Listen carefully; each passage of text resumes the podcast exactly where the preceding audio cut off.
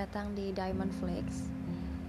Jadi ceritanya ini adalah podcast pertama aku yang ya sebenarnya nggak niat-niat banget sih buat bikin podcast.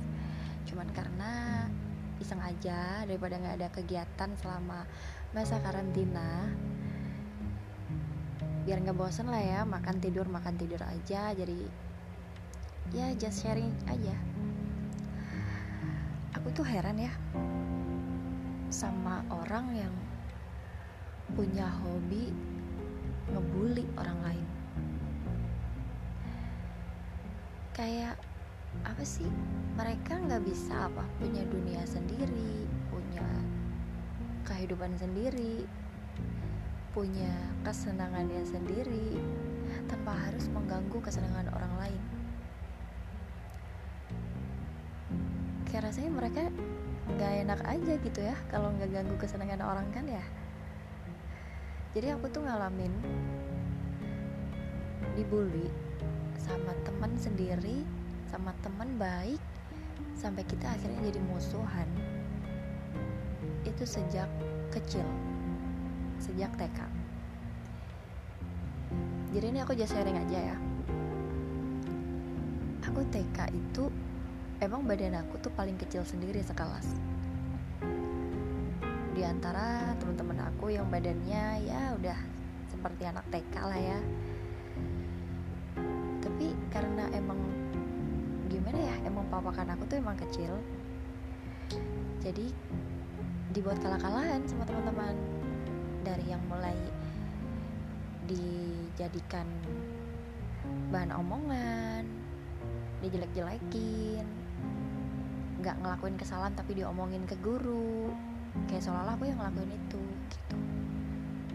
Terus main lari-larian kejar-kejaran aku dijegal. Main petak umpet eh ternyata ditinggal pulang. Minta main ayunan gak dikasih giliran mereka udah capek aku minta main ayunan minta tolong didorongin eh ternyata didorongin tinggi-tinggi banget sampai nggak bisa turun. Sampai akhirnya ngejatuhin diri supaya bisa turun dan itu kayak yang apa ya aku kayak ngelakuin kayak gitu tuh buat teman-teman aku gila gak sih? Aku sementara aku tuh nggak pernah kayak ngerasa oh aku balas ya kamu awas ya. Nggak pernah karena aku ngerasa aku nggak punya kemampuan buat ngebales badan aku aja kecil lebih kecil dari mereka mereka semua yang ngebully aku. Tapi cuma pertanyaannya tuh kenapa sih gitu? Kenapa sih harus kenapa apa mereka nggak dididik oleh orang tuanya supaya janganlah nak mengganggu kesenangan orang. Janganlah nak uh, usilin orang. Janganlah nak jahatin temen apa mereka tuh nggak pernah dididik kayak gitu sama orang tuanya? Dan berujung apa? Sampai aku STK ya SD SMP SMA mentok di SMP sih.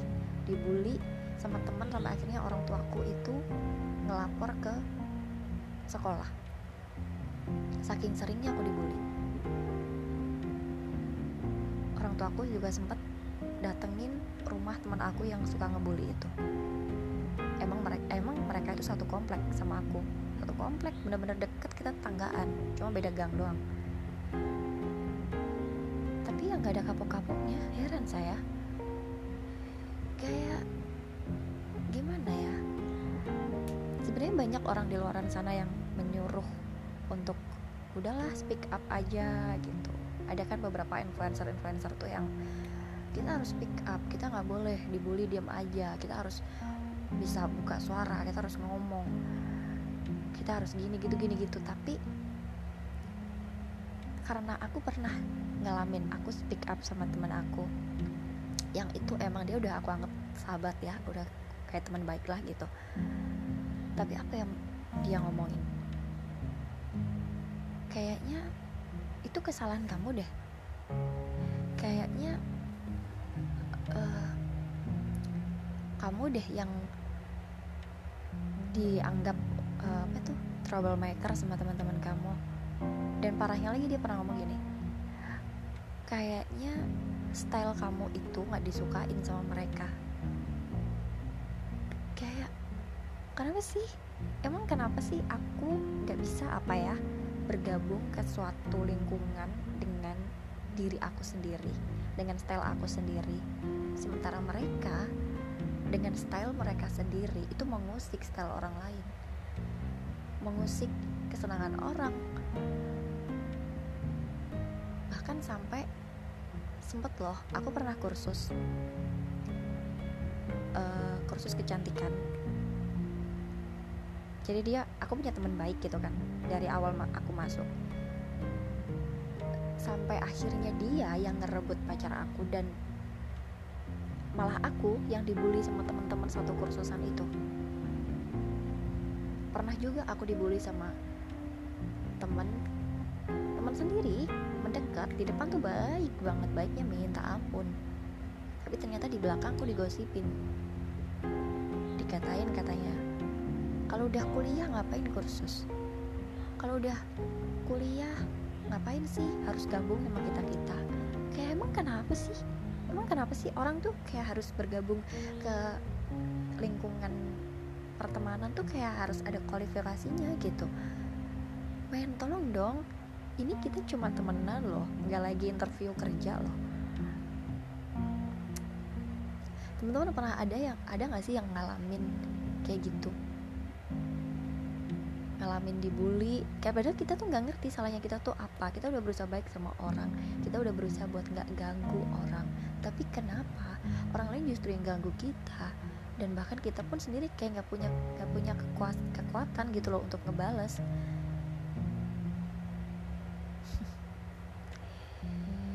Kalau diingat-ingat lucu juga pengalaman dibully dari masa kecil tuh sampai di umur aku yang udah 27 ini kalau masih ada orang yang ngebully tuh kayak udah kebal. Kayak udah udah pernah. Udah pernah aku dibully sampai yang parah sampai yang berujung ke kepala sekolah tuh udah pernah gitu. Pernah juga kuliah dibully sama anak satu fakultas. Dan dengan kakak tingkat juga dibully hanya karena aku nggak mau ikut uh, keanggotaan organisasi waktu itu. Sampai udah apa ya istilahnya tuh udah kebangetan lah gitu. Sampai akhirnya karena itu berpengaruh banget loh beb. Berpengaruhnya tuh gini berpengaruh sama nilai aku waktu itu jadi aku waktu itu ada praktikum yang itu uh, asisten labnya. Itu kakak tingkat aku yang ikut-ikutan ngebully itu. Dan alhasil apa? Yang ditanyain pada saat ujian praktikum itu bukan soal untuk ujian tapi yang ditanyain adalah kenapa kamu gak mau ikut organisasi? Gila gak sih? Dan berujung apa teman-teman aku yang lain nilainya minimal B dan aku dikasih nilai C.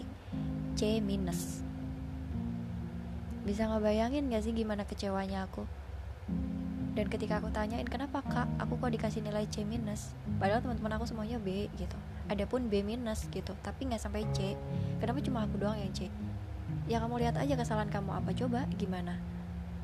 Dan alasan aku kenapa aku nggak ikut organisasi adalah karena aku waktu itu kena mah kronis. Jadi sering kambuh-kambuhan. Kayak terlalu lama duduk kambuh. Terlalu lama berdiri tiba-tiba sakit. Kayak ada aja gitu. Maksudnya sudah ada alasan juga dari orang tua aku kenapa aku nggak dibolehkan untuk ikut itu. Bahkan sampai si ketua pelaksananya tuh ditelepon sama orang tua aku buat dikasih tahu gitu kenapa anak saya nggak bisa ikut gitu loh parah nggak sih? Maksudnya kenapa sih cuman hal kayak gitu loh? Dan itu tuh disebarin sama anak-anak satu kampus satu fakultas aku waktu itu ya. Yang intinya an ini anak yang nggak bisa diatur nggak bisa banget diajak bergabung di organisasi kita gitu. Dan masalahnya aku tuh dijadiin di, ditaruh di, di, di apa tuh namanya kayak departemen yang isinya tuh warawiri. Sementara aku waktu itu kuliah nggak bawa kendaraan sama sekali cuma jalan kaki doang ke kampus tuh ke mana-mana tuh modal angkot. Zaman segitu belum ada ojek online soalnya. Dan kayak aku tuh harus dipaksa harus tunduk sama mereka gitu apa pun alasannya. Padahal aku udah pakai surat dokter udah pakai izin dari orang tua juga tapi mereka nggak kayak nggak mau tahu gitu kan. Akhirnya apa? Mereka hanya nyebar gosip kayak gitu. Dan itu berpengaruh banget ketika aku nanya teman aku yang cuma sekedar tanya eh gedung ini di mana ya itu nggak di nggak direspon. Padahal mereka padahal dia itu satu angkatan sama aku. Dan kita pernah satu kelas. Kenal dia tahu aku aku tahu dia. Tapi maksudnya efeknya tuh sampai kayak gitu gitu loh. Kayak ke mental banget gitu loh beb. Kalian pernah gak sih maksudnya ngerasain kayak gini gitu? Apa cuman aku doang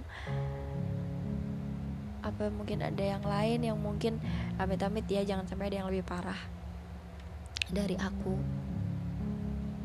Oh ya dan aku pernah baca berita kejadian di tempat aku kuliah dulu kotanya sama. Uh, ada pembulian anak SD yang itu sampai jari-jari tangannya itu dipatahin. Akhirnya mau nggak mau itu ke lima, lima atau empat jarinya gitu diamputasi maksudnya udah sampai separah itu dan orang tua si pembuli itu cuma minta jalur damai. Dengan alasan mereka masih anak-anak itu cuma bercanda. Dan si pembuli ini masih punya masa depan yang panjang. Kadang yang aku heranin tuh gini Sebenarnya yang salah ini otak si pembulinya atau otak orang tuanya. Kalau bercanda, kalau bisa ya bercanda sampai ngebunuh orang tuh dunia udah nggak jadi kayak gini, dunia udah kiamat dari kemarin-kemarin. Karena apa pembunuhan dianggap bercanda. Nah itu sampai sampai ngehilangin jari loh. Apa nggak lebih parah masa depan si anak ini gitu kan, yang si korban itu orang tuanya kayak kayak yang nggak mau tahu gitu. Dan menganggap itu semua bercandaan. Nggak habis pikir aja gitu sama pola pikir orang tua yang kayak gitu.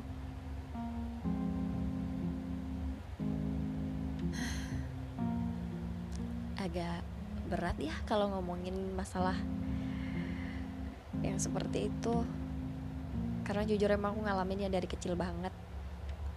Dari masih awal masuk sekolah masih TK sampai yang ada lagi yang gara-gara rebutan tempat duduk itu sampai tas aku tuh sampai dibongkarin semuanya dikeluarin kotak makan itu ditumpahin. Cuman kayak yang sedih gitu maksudnya kenapa keberadaan aku ini tidak disukai orang banyak. Padahal aku tidak pernah melakukan hal yang itu menyakitkan teman-teman aku. Apa memang aku tidak diharapkan untuk ada di sini? Tapi kalau memang aku nggak diharapkan, Tuhan masih kasih aku umur sampai aku umur 27 sekarang ini jadi untuk aku bisa mencapai apa yang udah aku dapat sekarang tuh benar-benar dari diri sendiri. Di mana aku tinggal di situ pasti ada orang yang gak suka sama aku. Ya aku ngerti sih. Orang pernah ngomong ada baik ada buruk. Ada ada siang ada malam kayak gitu kan cuman kenapa aku kayak nggak bisa kayak teman-teman aku yang lainnya yang di mana dia hidup dia punya teman banyak gitu. Dan aku nggak pernah ngerasain yang kayak gitu. Yang ada satu yang ada komunitas itu ngebully aku gitu. Ya begitulah sedikit cerita dari aku. Lumayan lah bisa ngeplongin hati berbagi sama kalian. Kalau menurut kalian gimana? Ada nggak yang pernah ngerasain kayak aku?